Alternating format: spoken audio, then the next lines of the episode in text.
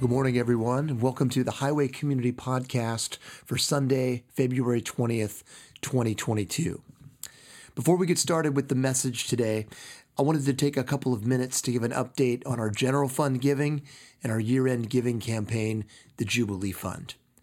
Back at the end of August, as a community, we approved a budget of $1.48 million for this fiscal year, which runs from September 1st, 2021 through August 31st, 2022.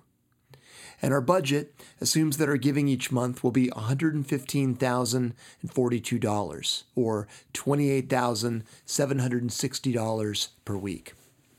Now, back in mid November, uh, we reported that we were projecting that we would be entering the month of December with about a $75,000 shortfall in giving.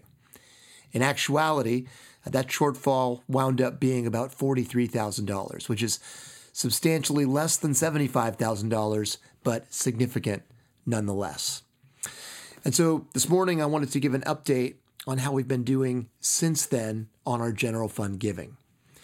Our giving in December was actually incredible uh, by the grace of God and the generosity of his people we received $312,635 of undesignated gifts towards our regular monthly giving goal of $115,042, resulting in a surplus of $197,593, which was more than enough to erase the shortfall from September through November. In January, we received 59,000 $355 in undesignated gifts toward our regular monthly giving goal of $115,042, which was a shortfall of $55,687. And so far, this month, at the halfway point of February, we've received 50,000 $943 toward our monthly goal of $115,042, or 44% of our budgeted giving for the month, with two Sundays remaining. Now, while our monthly general fund goal is predominantly flat over the course of the year, our budget does assume an additional $100,000 of income in the month of December. And so at the end of November, uh, we introduced a special year end giving campaign to try to raise those additional funds called the Jubilee Fund. And our Jubilee Fund goal was $200,000 over and above regular giving.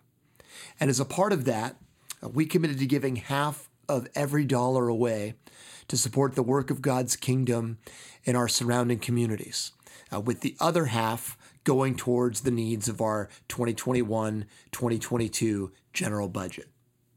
Well, as of January 31st, which was the end of the giving campaign, the highway community donated $121,538 to the Jubilee Fund, which has contributed $61,973 to our general fund budget need and gifts of $15,500 each to our ministry partners, Bayshore Christian Ministries, Reach Potential Movement, Footsteps Missions, and the missional work that is emerging at our Middlefield campus, which has been dedicated to serving the least of these in our community. And I know those will be very significant uh, and, and unexpected blessings for each of our of our partners. So, to wrap everything up and zoom out and give a, a final picture of where we are today, including Highways half of the Jubilee Fund, our cumulative general fund giving through the end of January is $729,665, which is a $54,000 surplus at this point over our budget of $675,210. So that is where we stand for now. And many thanks to John Dustman, our Director of Operations, and our finance team for compiling all of this. Uh, we are grateful for them, and we are grateful for you, for your faithfulness, your generosity, and your commitment to the kingdom work that God is doing in and through the Highway community. If you consider Highway to be your church home or being blessed by the ministry and would like to support the church, all the information about how to do that is available on our website at highway.org slash give. And once again, thank you for your faithfulness. Thank you for your commitment. Thank you for your generosity. Well, today we are finishing our seven week teaching series entitled Centered, where we have been journeying together through Paul and Timothy's letter to the Colossians. Now, Paul and Timothy were writing to reestablish Christ as the center of everything for the church community at Colossae. And so, as a result of that, Colossians is a text that very much has Christology at its core. Paul and Paul and Timothy are very interested in reasserting the person and the nature and the role of Jesus, lest there be any doubt or confusion about his significance and supremacy and sufficiency. And that makes Colossians a very timely scripture for our community uh, as we emerge from the pandemic, desiring to be formed and shaped by all that God has shown us and is continuing to show us about what it means to be oriented first and foremost around the person of Jesus and his greatest commandment. And this morning, uh, we're going to finish our series by looking together at the last section of the letter, which contains Paul and Timothy's final instructions to the Colossians, as well as their personal greetings. And through all of that, we're going to see Paul and Timothy showing us really what it looks like to be a community that is centered on Jesus. And as Paul and Timothy shift into this final section, the first thing that we see is that a community centered on Christ is a praying community. A centered community is a praying community. Colossians chapter 4 verse 2 says, "Devote yourselves to prayer, being watchful and thankful." You know, one of the things that we repeatedly see about Jesus from the stories in the Gospels is that Jesus was devoted to prayer.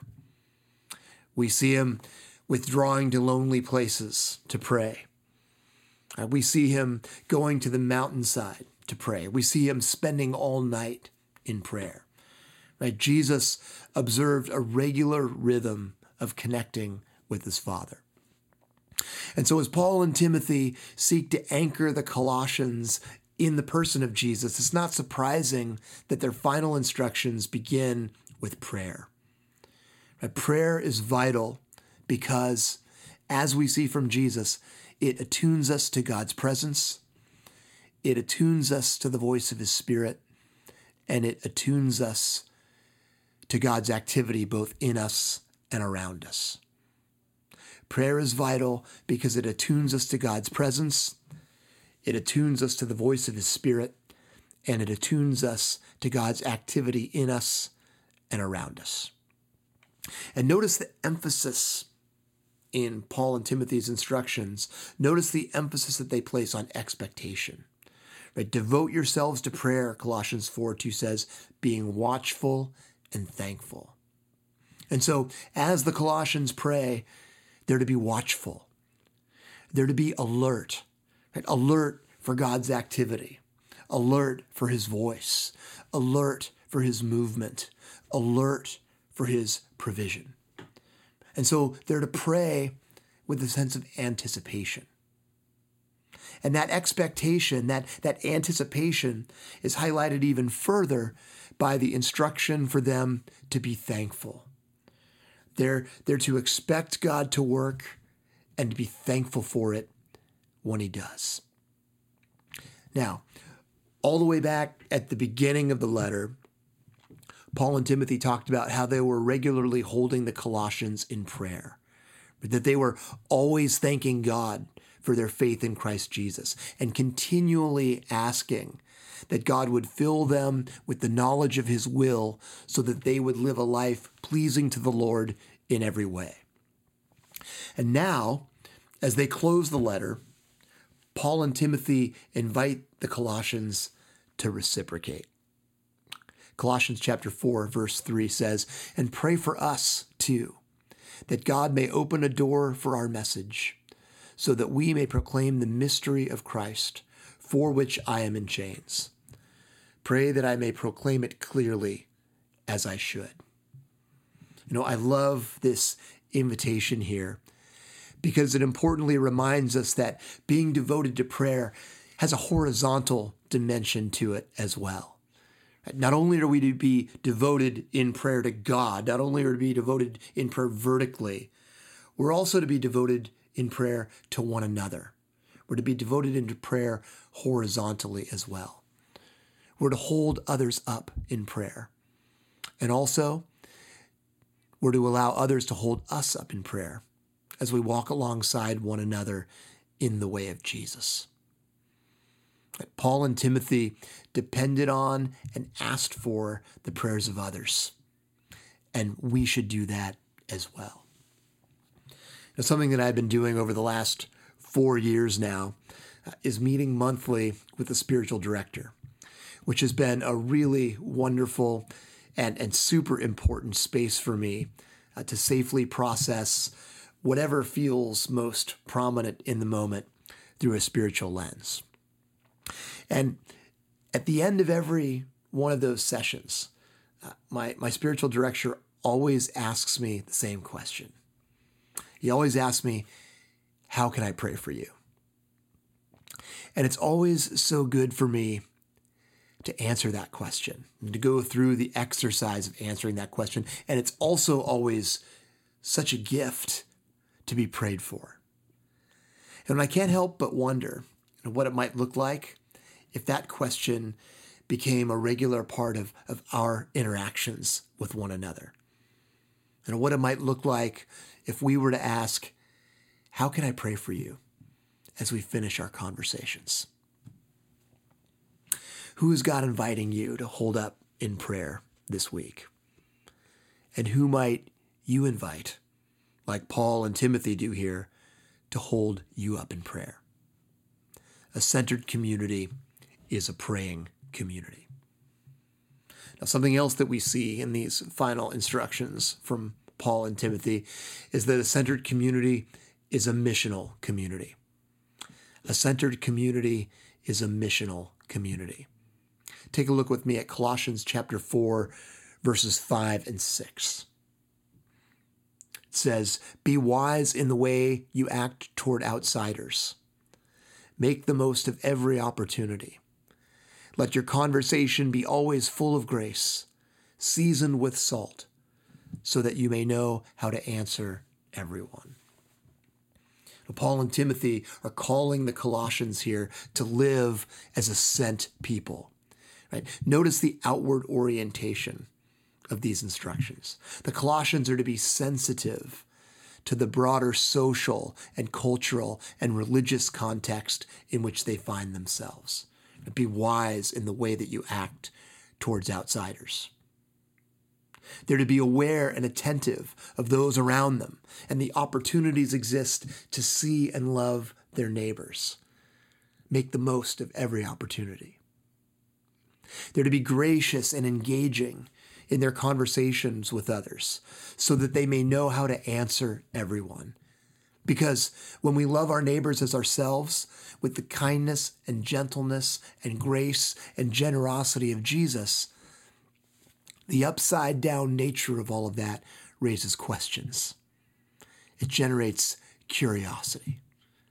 And so, in the same way that Jesus was sent by the Father to embody the presence of the kingdom of God on earth, the church is to be a sent people who do the same. And at Highway, uh, there are all kinds of ways uh, to press into that calling. Last fall, we consolidated our two worshiping campuses into one and dedicated our campus on Middlefield Road in Palo Alto to be used for missional work.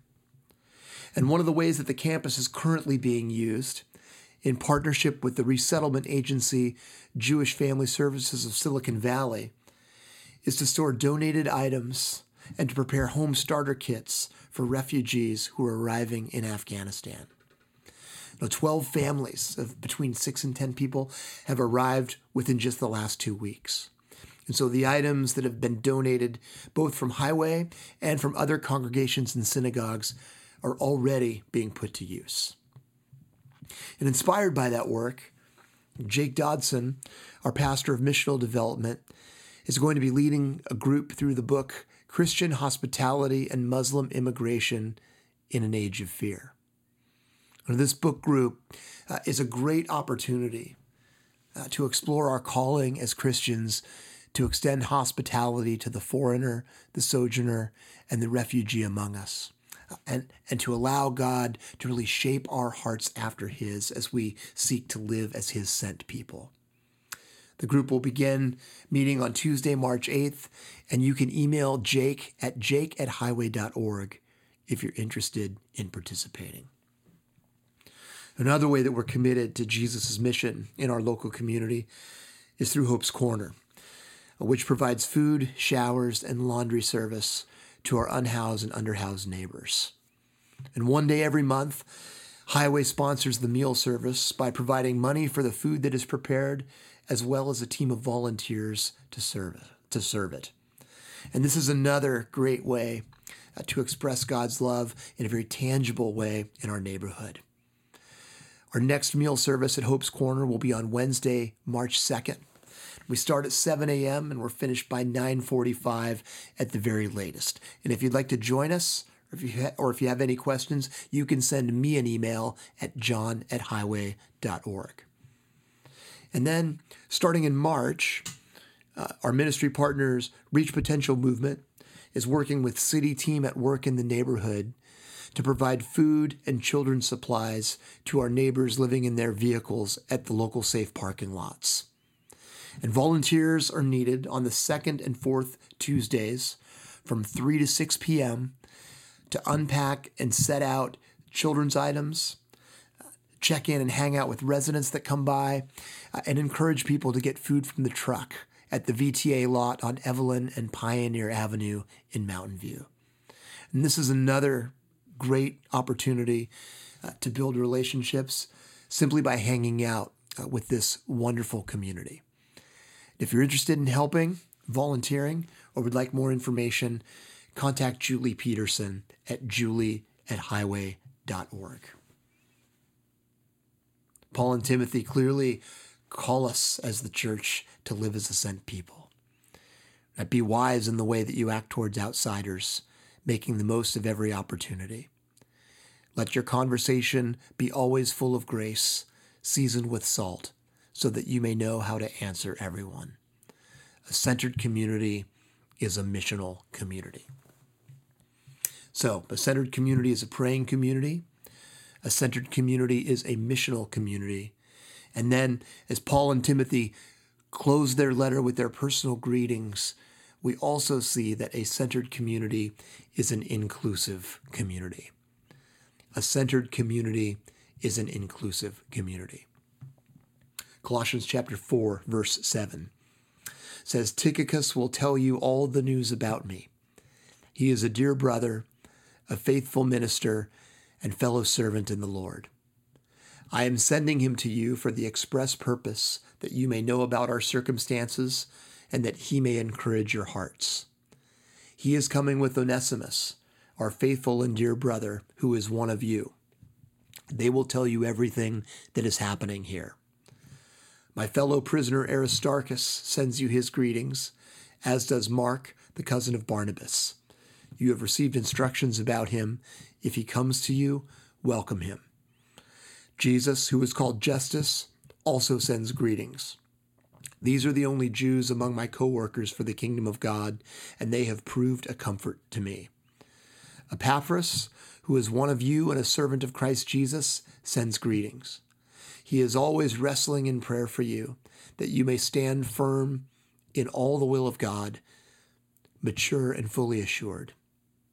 I vouch for him that he is working hard for you and for those at Laodicea and Hierapolis. Our dear friend Luke, the doctor, and Demas send greetings. Give my greetings to the brothers and sisters at Laodicea and to Nympha and the church in her house. After this letter has been read to you, see that it is also read in the church of the Laodiceans, and that you in turn read the letter from Laodicea. Tell Archippus, see to it that you complete the ministry you have received in the Lord. I, Paul, write this greeting in my own hand. Remember my chains. Grace be with you. You know, at the very beginning of our series, uh, we noted how Paul's co authorship of this letter with Timothy reflected the very collaborative nature of his ministry. And, and we see that really amplified again here in this closing section as 10 different individuals are specifically named. And there are the letter carriers, Tychicus and Onesimus. There are Paul and Timothy's partners in their mission of proclaiming the mystery of the gospel Aristarchus and Mark and Jesus Justus, Epaphras and Luke and Demas. And then there are the local leaders that Paul and Timothy extend greetings to Nympha and, and Archippus. And, and what's so beautiful about this list is its inclusivity. Right? Three of the ministry partners named, Aristarchus, Mark, and Jesus Justus, are Jews, and the other three, Epaphras, Luke, and Demas, are Greeks.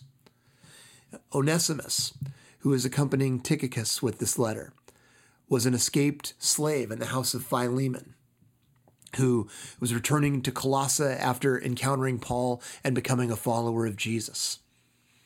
Right there's Nympha, a woman who was leading a church in her home in the nearby city of Laodicea. And Archippus, who apparently was called to a particular ministry that he was being encouraged to pursue. You know, we talked earlier in our, our series about Paul and Timothy's vision for the church as one body with many parts, reconciled and unified under Christ the head. Right? Paul and Timothy's vision for the church to be a body where, where everyone brings all of the particularities of who God has made them to be. Right? The unique particularities of their ethnicity and their culture and their gender. They bring those in unity and solidarity as one interdependent body.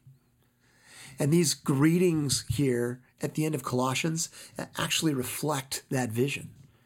Right? There are Jews and Greeks males and females, slaves and free, all bringing every part of who God has created them to be to the body as they pursue God's mission in the places where He has sent them. You know, and, and as the underlying dynamics of Onesimus's journey back to Colossae reminds us, this is not something that's easy.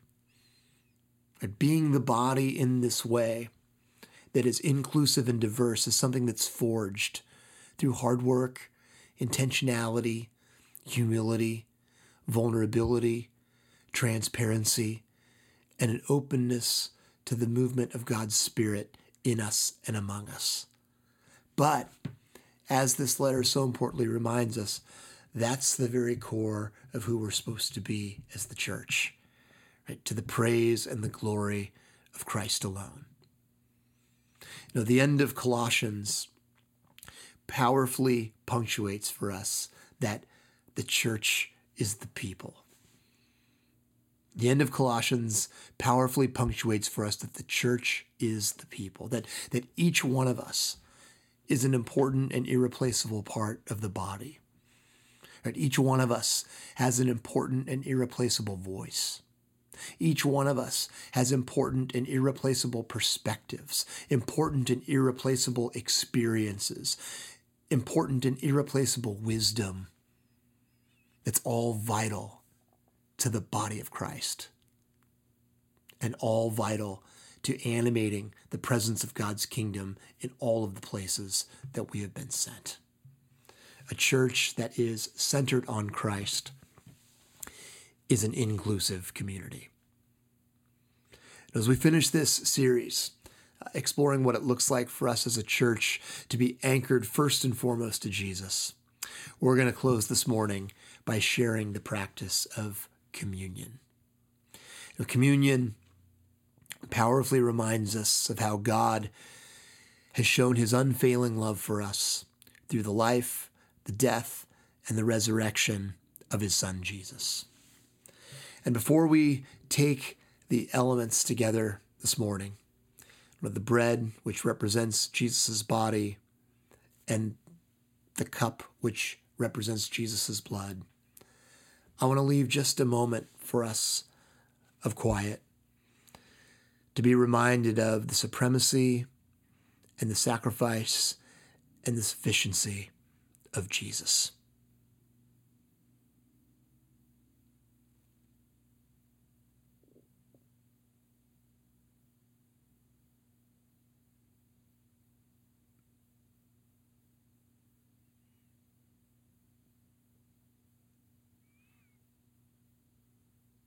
Luke chapter 22, verse 19 says that Jesus took bread, gave thanks, and broke it, and gave it to them, saying, This is my body given for you. Do this in remembrance of me.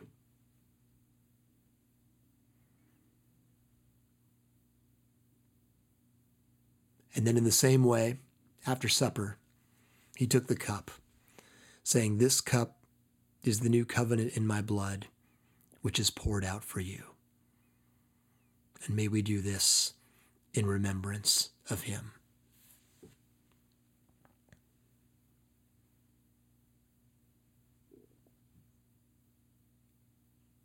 Father, we thank you for these elements this morning.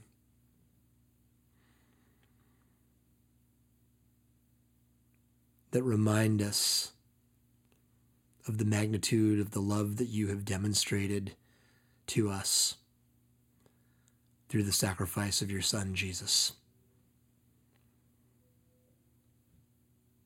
Father, we thank you for this ancient letter that, while it was not written to us, is very much a letter that continues to be written for us as we seek to be a church community that is molded and shaped in the image of Jesus.